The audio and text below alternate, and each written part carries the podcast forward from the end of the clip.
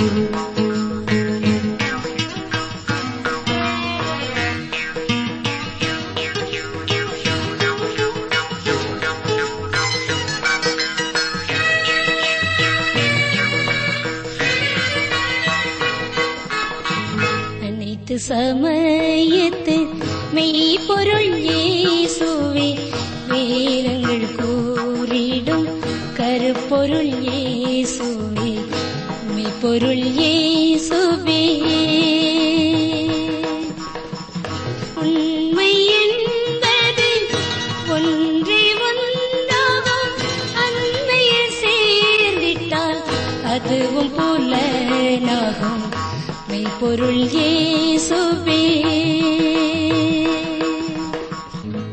நண்பர்களே இந்த அருமையான காலை பொழுதில் நீங்கள் மன பாரத்தோடு செய்தியை கேட்க காத்திருக்கிறீர்களா?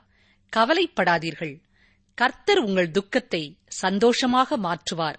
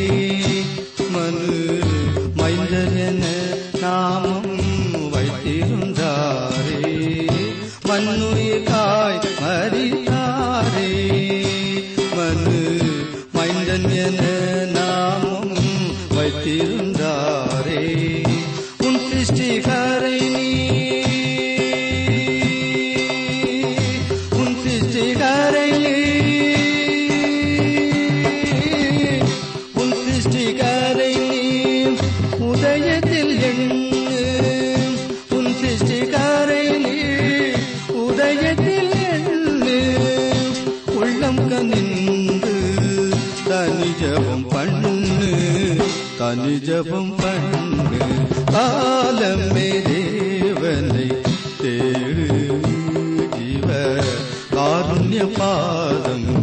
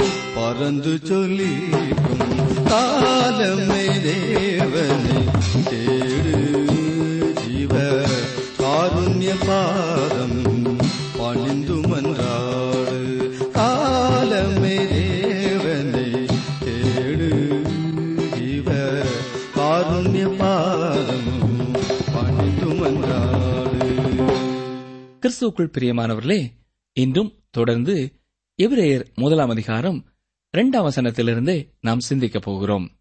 இப்ரேயர் முதலாம் அதிகாரம் இரண்டாம் வசனத்தை பாருங்கள். இந்த கடைசி நாட்களில் குமாரன் மூலமாய் நமக்கு திருவளம் பற்றினார்.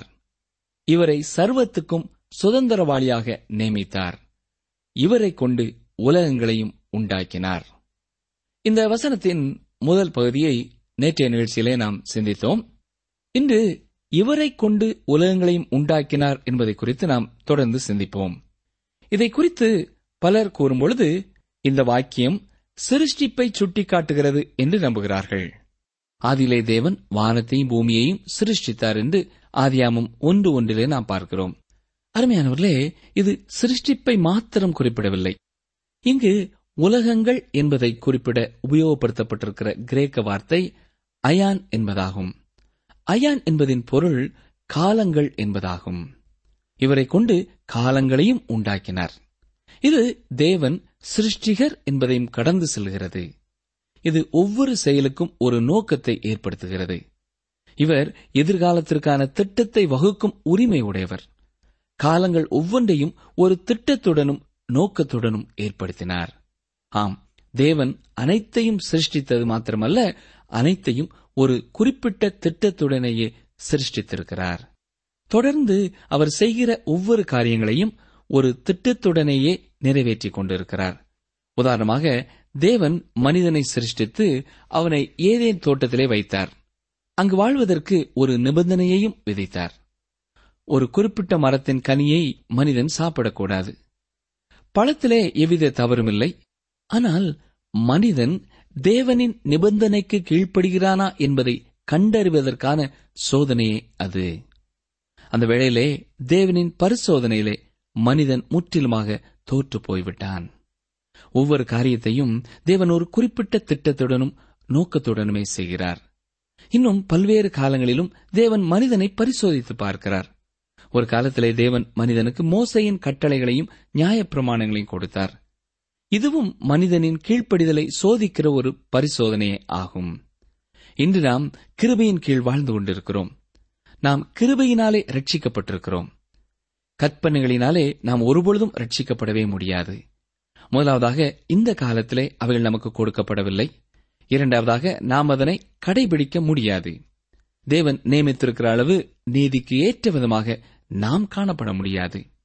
நமது பரிபூர்ணமான கிரியையினாலே நாம் ரட்சிக்கப்பட முடியாது ஏனென்றால் நாம் பரிபூர்ணமானவர்களாக காணப்படுவதில்லை. நமது குறைபாடுகள் உள்ள செயல்களினாலே தேவன் நம்மை ரட்சிக்க முடியாது. ஏனென்றால் தேவன் நியமித்திருக்கின்ற நிலை மிகவும் உயர்வானது. எனவே தேவன் மற்றும் ஒரு வழியை ஏற்படுத்தி இன்று தனது கிருபையினாலே நம்மை ரட்சித்திருக்கிறார் ஆண்டவராய் இயேசு கிறிஸ்துவே இந்த அண்ட சராசரத்தின் சிருஷ்டிகராக இருக்கிறார். அதற்கும் ஒரு திட்டம் வைத்திருக்கிறார். இந்த பூமி கோடிக்கணக்கான ஆண்டுகளாக எவ்வித தவறுமின்றி நேர்த்தியாக ஓடிக்கொண்டே இருக்கிறது. தொடர்ந்து மூன்றாம் வசனத்தை பார்ப்போம். வாசிக்கிறேன். இவர் அவருடைய மகிமையின் பிரகாசமும் அவருடைய தன்மையின் சொரூபமாயிருந்து சர்வத்தையும் தம்முடைய வல்லமையுள்ள வசனத்தினாலே தாங்குகிறவராய் தம்மாலே தாமே நம்முடைய பாவங்களை நீக்கும் சுத்திகரிப்பை உண்டு பண்ணி உன்னதத்தில் உள்ள மகத்துவமானவருடைய வலது பார்சத்திலே உட்கார்ந்தார். பிரியமானவர்களே இவர் அவருடைய மகிமையின் பிரகாசமும் என்று பார்க்கிறோம். பிரகாசம் என்பதற்கான விளக்கத்திற்கு சூரியனை ஒரு எடுத்துக்காட்டாக கொள்ளலாம். சூரியனை நாம் நமது கண்களாலே பார்த்து அதன் மகிமையை கண்டுகொள்ள முடியாது. ஏனென்றால் நம் கண்களால் சூரியனை பார்க்கவே முடியாது.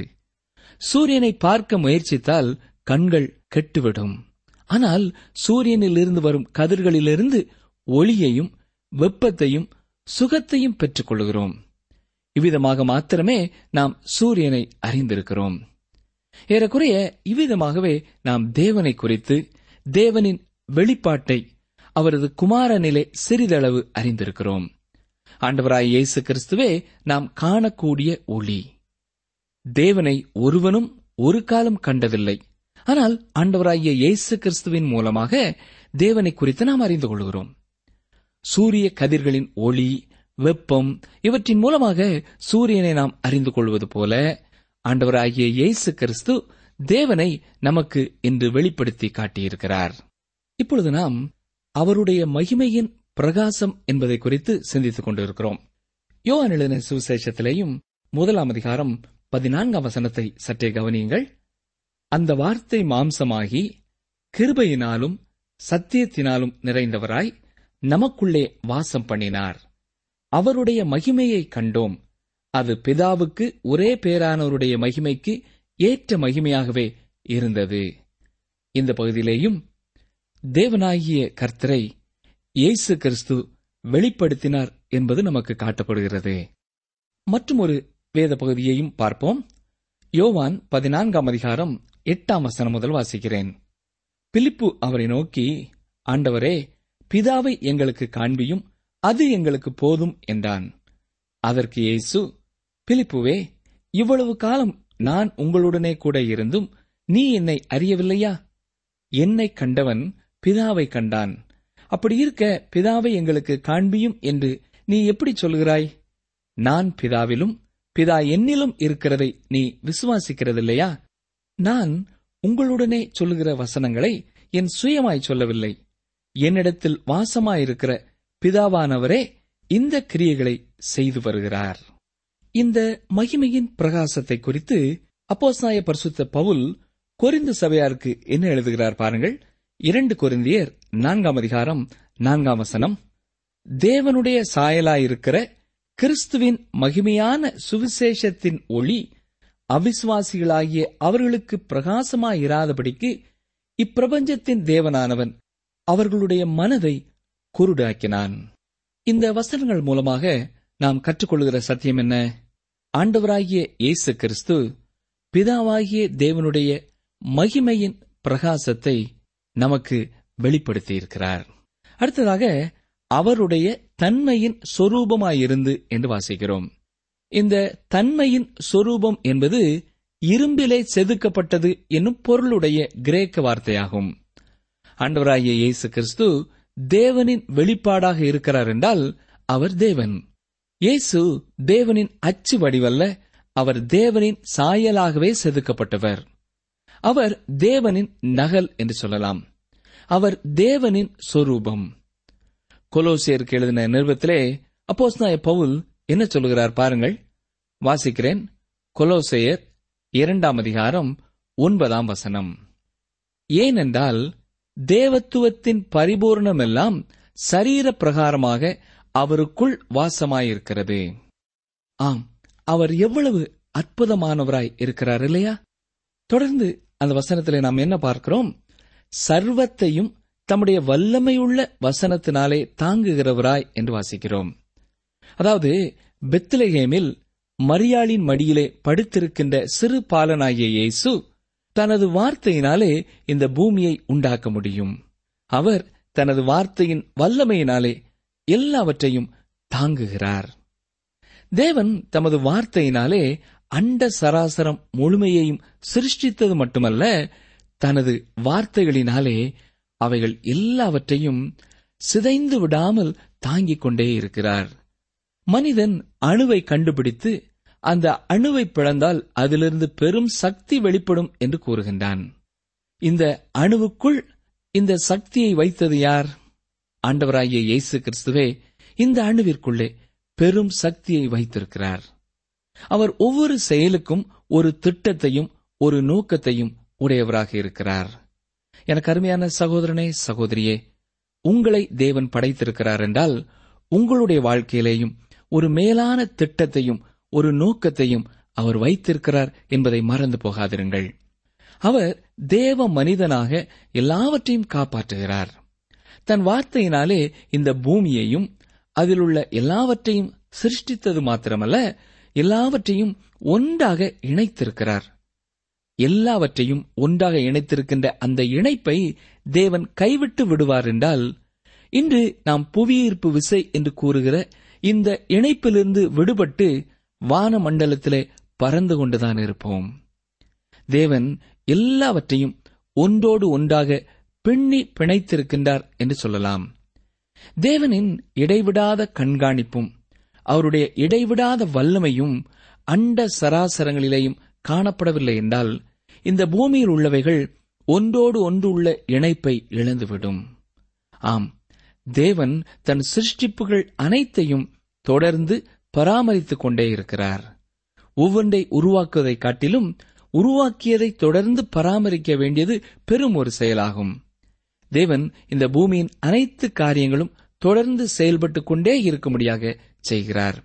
எனக்கு அருமையான சகோதரனே சகோதரியே உங்களுடைய வாழ்க்கையிலேயும் ஆண்டவர் இன்றைக்கு வைத்திருக்கிற இடங்களிலே நீங்கள் இருக்கிறீர்கள் என்று சொன்னால் ஆண்டவர் அதை குறித்த ஒரு நோக்கமுடையவராயிருக்கிறார். உங்களை அவர் உருவாக்கியது மட்டுமல்ல ஒவ்வொரு காலகட்டங்களிலேயும் அவரே உங்களை கரம் பிடித்து வழி நடத்தி வருகிறார். இன்று இதை அநேகர் உணர்ந்து ஆண்டவருக்கு நன்றியும் ஸ்தோத்திரமும் கனமும் மகிமையும் செலுத்தாதபடியினாலே தங்களுடைய வாழ்க்கை குறித்த ஒரு திருப்தி அற்ற நிலைமையிலே காணப்படுவதை நாம் பார்க்கலாம். ஒருவேளை உங்களுடைய வாழ்க்கையிலேயும் நீங்கள் இன்று எப்படி இருக்கிறீர்கள் என்பதை சற்றே எண்ணி பாருங்கள். ஆண்டவர் உங்களை வைத்திருக்கிற நிலைமையிலே ஆண்டவர் உங்களுக்கு கொடுத்திருக்கிற ஒவ்வொரு சின்ன சின்ன காரியங்களுக்காகவும் அவருக்கு நன்றி செலுத்துங்கள் அவருக்கு ஸ்தோத்திரம் செலுத்துங்கள். அப்பொழுது நீங்கள் வைக்கப்பட்டிருக்கும் சித்தத்தை புரிந்து கொண்டு அவரை மகிழ்ச்சிப்படுத்தும் ஒரு வாழ்க்கை வாழ உங்களுக்கு அது உதவி செய்யும். தொடர்ந்து இந்த மூன்றாம் வசனத்திலே நாம் பார்க்கிற மற்றும் ஒரு வாக்கியம் தம்மாலே தாமே நம்முடைய பாவங்களை நீக்கும் சுத்திகரிப்பை உண்டு பண்ணி என்று பார்க்கிறோம். இது ஆண்டவராகிய இயேசு கிறிஸ்து நமது பாவங்களை நீக்கி சுத்திகரிக்கிறார் என்பதை வெளிப்படுத்துகிறது. இந்த பகுதியிலே இரண்டு வேத வசனங்களை நாம் குறிப்பாக வாசிக்க வேண்டும். எபிரேயர் ஒன்பதாம் அதிகாரம் பதினான்காம் வசனத்தை பாருங்கள். நித்திய ஆவியினாலே தம்மை தாமே பழுதற்ற பலியாக தேவனுக்கு ஒப்பு கொடுத்த கிறிஸ்துவினுடைய ரத்தம் ஜீவனுள்ள தேவனுக்கு ஊழியம் செய்வதற்கு உங்கள் மனசாட்சியை செத்த கிரியைகளற சுத்திகரிப்பது எவ்வளவு நிச்சயம்?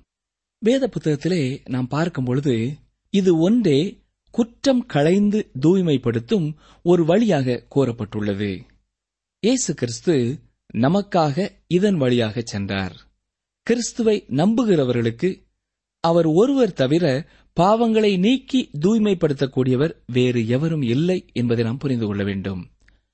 இயேசு கிறிஸ்து பாவத்திற்கான தண்டனையை தான் ஏற்றுக்கொண்டு அதற்கான பரிகாரத்தை செலுத்திவிட்டார்.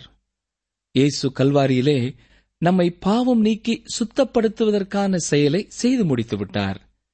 கிறிஸ்துவிடம் வருகிற ஒருவன் பாவத்தினின்று முழுமையாக விடுதலையையும் மீட்பையும் பெற்றுக் கொள்கிறான் இந்த திட்டமானது ஆண்டவராகிய இயேசு கிறிஸ்து பாலனாக இந்த உலகத்திலே தோன்றுவதற்கு அறுநூறு ஆண்டுகளுக்கு முன்பதாகவே தெளிவுபடுத்தப்பட்டு விட்டது உலகத்திலே மக்களுக்கும் அறிவிக்கப்பட்டு விட்டது ஏசாயா ஐம்பத்தி மூன்றாம் அதிகாரத்திலே நான்காம் ஐந்தாம் வசனங்களிலே இந்த சத்தியத்தை நாம் வாசிக்கிறோம்.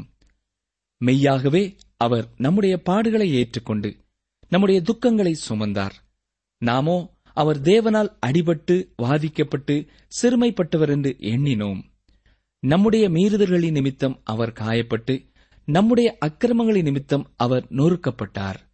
நமக்கு சமாதானத்தை உண்டு பண்ணும் ஆக்கினை அவர் மேல் வந்தது அவருடைய தழும்புகளால் குணமாகிறோம்.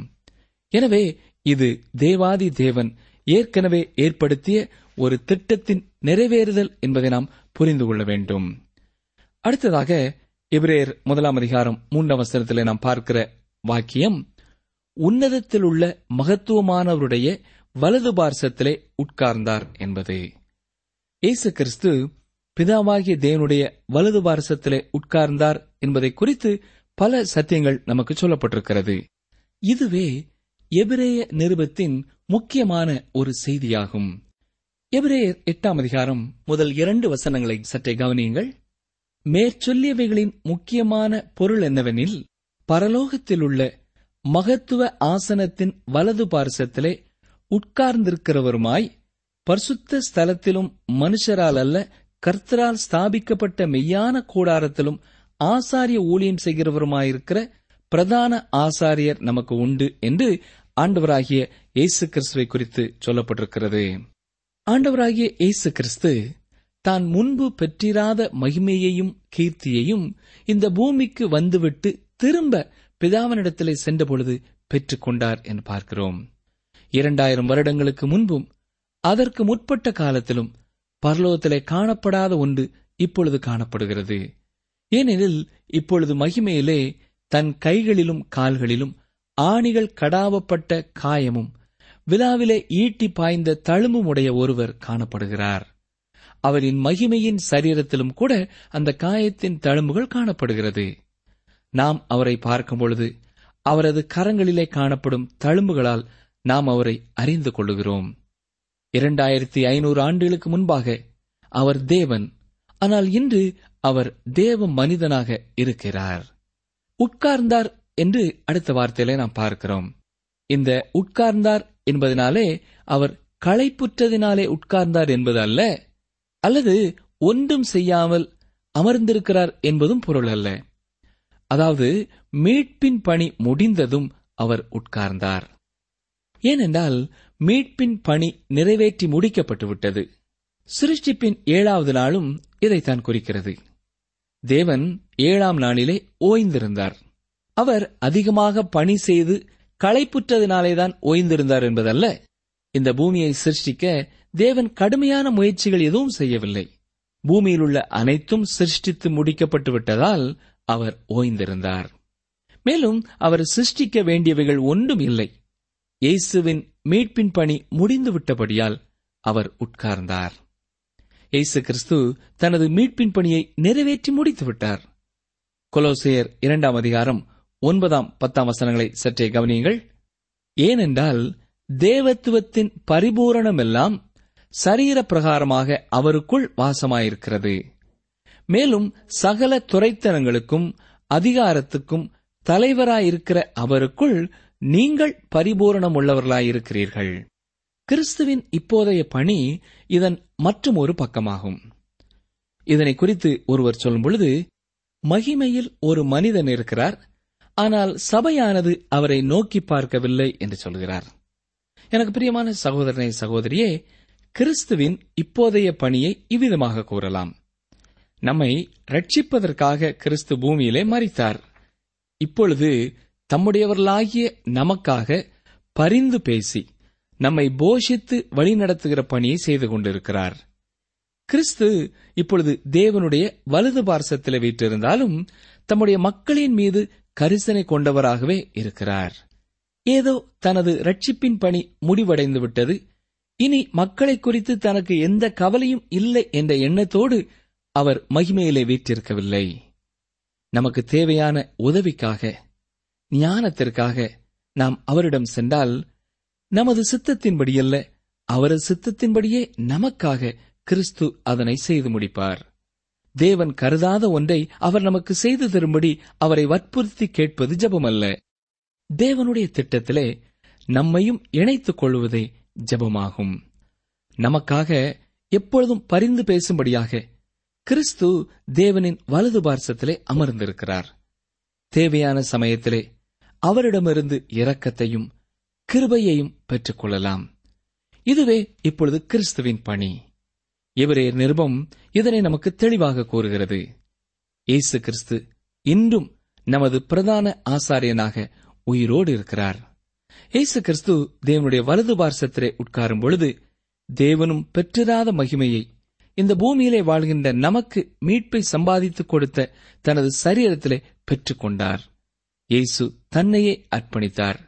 நாம் ஜீவனை பெற்றுக் கொள்ளும்படியாக தன்னுடைய விலையேறப்பெற்ற ரத்தத்தை இரத்தத்தை சிந்தினார். நிகழ்ச்சி கேட்டுக்கொண்டிருக்கிற எனக்கு அருமையான சகோதரனே சகோதரியே இயேசு கிறிஸ்துவை குறித்து நீங்கள் அறிந்திருக்கும் சத்தியம் என்ன? அவருடைய மகிமையின் பிரகாசத்தை நீங்கள் அனுபவித்திருக்கிறீர்களா? அவர் தேவனின் தன்மையாக இருப்பதை உணர்ந்திருக்கிறீர்களா? சர்வத்தையும் தம்முடைய வல்லமையுள்ள வசனத்தினாலே அவர் இன்றும் தாங்குகிறார் என்பதை நீங்கள் உணர்ந்திருக்கிறீர்களா? தம்மாலே தாமே நம்முடைய பாவங்களை நீக்கும் சுத்திகரிப்பை அவர் உண்டு பண்ணியிருக்கிறார் என்பதை புரிந்திருக்கிறீர்களா? உன்னதத்திலுள்ள மகத்துவமானவருடைய வலது பார்சத்திலே அவர் உட்கார்ந்திருக்கிறார் என்பதை எண்ணி பார்த்திருக்கிறீர்களா? அப்படிப்பட்ட நிச்சயமுள்ளவர்களாக வாழ்வோம் என்றால் இந்த உலகத்திலே ஒவ்வொரு நாளும் அவருடைய பிரசனத்திலே வாழ்கிறவர்களாய் நாம் காணப்பட முடியும். நம்முடைய வாழ்க்கையிலே ஆண்டவர் நம்மை ஒரு நோக்கத்தோடு படைத்திருக்கிறார். உலகத்திலே அத்தனை காரியங்களையும் அவர் திட்டமிட்டு படைத்தது போல என்னையும் உங்களையும் ஒரு குறிப்பிட்ட நோக்கத்திற்காக படைத்திருக்கிறார். நாம் அவரண்டை கிட்டி சேர்ந்து அவரை சார்ந்து ஜீவிக்கும் பொழுது அதை அவர் நமக்கு வெளிப்படுத்துகிறார். அவருக்கு கீழ்ப்படிந்து நாம் நடக்கும் பொழுது அவருடைய சித்தத்தை நம்முடைய வாழ்க்கையிலே அவர் நிறைவேற்றுகிறார். அப்படிப்பட்ட ஒரு வாழ்க்கைக்கு நம்மை அர்ப்பணிப்போமா? ஒருவேளை இந்நாட்களிலே நீங்கள் ஏற்பட்டிருக்கிற பிரச்சனைகள் கவலைகள் இவற்றினாலே சோர்ந்து காணப்படுவீர்கள் என்றால் சற்றே எண்ணி பாருங்கள். நம்முடைய பாவங்களுக்காக மறித்த இயேசு கிறிஸ்து இன்று எனக்காகவும் உங்களுக்காகவும் பரிந்து பேசும்படியாக பிதாவின் வலது பாரசத்திலே உட்கார்ந்திருக்கிறார். அனுபடினாலே அவரண்டை சேர்ந்து நமது துக்கங்களையும் நமது பாரங்களையும் அவருடைய கரத்திலே நாம் ஒப்புக் கொடுக்க முடியும். அவர் நமக்காக பரிந்து பேசுகிறவர். ஜெபம் செய்வோம். எங்களை அதிகமாக நேசிக்கிற எங்கள் ஜீவனுள்ள தேவனாய கர்த்தாவே நீர் இன்றைக்கும் ஜீவிக்கிற ஆண்டவராய் இருப்பதற்காக உமக்கு ஸ்தோத்திரம் செலுத்துகிறோம். உம்மை இயேசு கிறிஸ்து மூலமாக எங்களுக்கு நீர் வெளிப்படுத்தி இருப்பதற்காக உமக்கு ஸ்தோத்திரம். உம்முடைய மகிமையை இயேசுவின் மகிமையிலே நாங்கள் கண்டோம் ஐயா. அதை நாங்கள் விசுவாசிக்கிறோம். அவற்றிற்காக உமக்கு நாங்கள் நன்றி செலுத்துகிறோம். உம்மை துதிக்கிறோம். உம்மை ஸ்தோத்திரிக்கிறோம். கத்தாவே நீர் எங்களை தாங்குகிறீர். அதற்காக உமக்கு நன்றி செலுத்துகிறோம். எங்களை படைத்து அப்படியே விட்டு விடாமல் எங்களுக்கு என்று ஒரு திட்டத்தை நியமித்து நாங்கள் கட்டு அவிழ்ந்து போகாமல் உம்மாலே நாங்கள் காக்கப்படுவதற்காக உமக்கு நன்றி செலுத்துகிறோம். எங்களுடைய பாவங்களை எல்லாம் நீக்கும் சுத்திகரிப்பை எங்களுக்கு ஏற்படுத்தி இருப்பதற்காக உமக்கு ஸ்தோத்திரம் ஆண்டவரே எங்கள் ஒவ்வொருவருடைய வாழ்க்கையிலையும் நாங்கள் எந்த நிலைமையிலே காணப்பட்டாலும் எங்களை குறித்து இயேசு கிறிஸ்து பிதாவினிடத்திலே பரிந்து பேசிக் கொண்டே இருப்பதற்காக உமக்கு நன்றி செலுத்துகிறோம் நாங்கள் என்றென்றும் இந்த காட்சி பெற்றவர்களாக உம்முடைய மகிமையின் பிரசன்னத்திலே கடந்து வர உமக்குள்ளே திருப்தியோடு வாழ நன்றியுள்ளவர்களாக வாழ நீரே எங்களுக்கு அருள் புரியும் ஆண்டவராகிய இயேசு கிறிஸ்துவின் நாமத்தினாலே மன தாழ்மையோடு வேண்டிக் கொள்கிறோம் பிதாவே ஆமேன். நீங்கள் தொடர்பு கொள்ள வேண்டிய எமது முகவரி வேத ஆராய்ச்சி டி டபிள்யூ ஆர் தபால் பெட்டி எண் நூற்று முப்பத்தி நான்கு திருநெல்வேலி இரண்டு தமிழ்நாடு. எங்கள் தொலைபேசி எண் தொன்னூற்று நான்கு நாற்பத்தி இரண்டு இருபத்தி ஐந்து இருபத்தி ஆறு இருபத்தி ஏழு. மற்றும் ஒரு தொலைபேசி எண் ஒன்பது ஐந்து எட்டு ஐந்து நான்கு ஆறு பூஜ்ஜியம் நான்கு ஆறு பூஜ்ஜியம். எங்கள் இமெயில் முகவரி Tamil TTB at radio eight eight two dot com.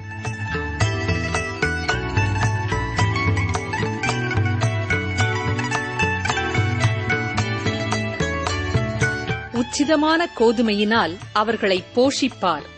கண்மலையின் தேனினால் உன்னை திருப்தியாக்குவேன். சங்கீதம் எண்பத்தி ஒன்று பதினாறு. உச்சிதமான கோதுமையினால் அவர்களை போஷிப்பார். கண்மலையின் தேனினால் உன்னை திருப்தியாக்குவேன். சங்கீதம் எண்பத்தி ஒன்று பதினாறு.